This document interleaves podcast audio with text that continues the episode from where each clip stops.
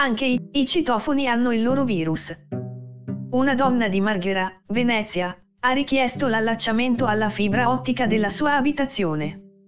Come da contratto, se ne è occupata la Sielte, società con sede a Roma e Catania, specializzata in impianti di telecomunicazione.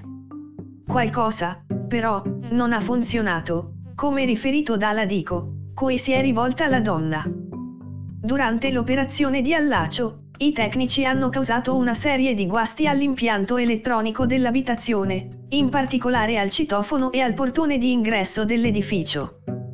La donna, che vive di una piccola pensione, ha dovuto sborsare 700 euro per le riparazioni conseguenti.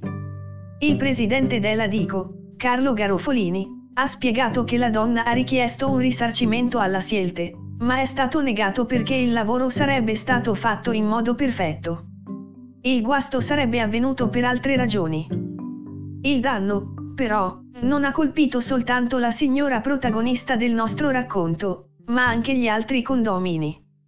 Come rilevato dalle indagini della Dico, citofono e apriporta si sono guastati non appena allacciata la fibra.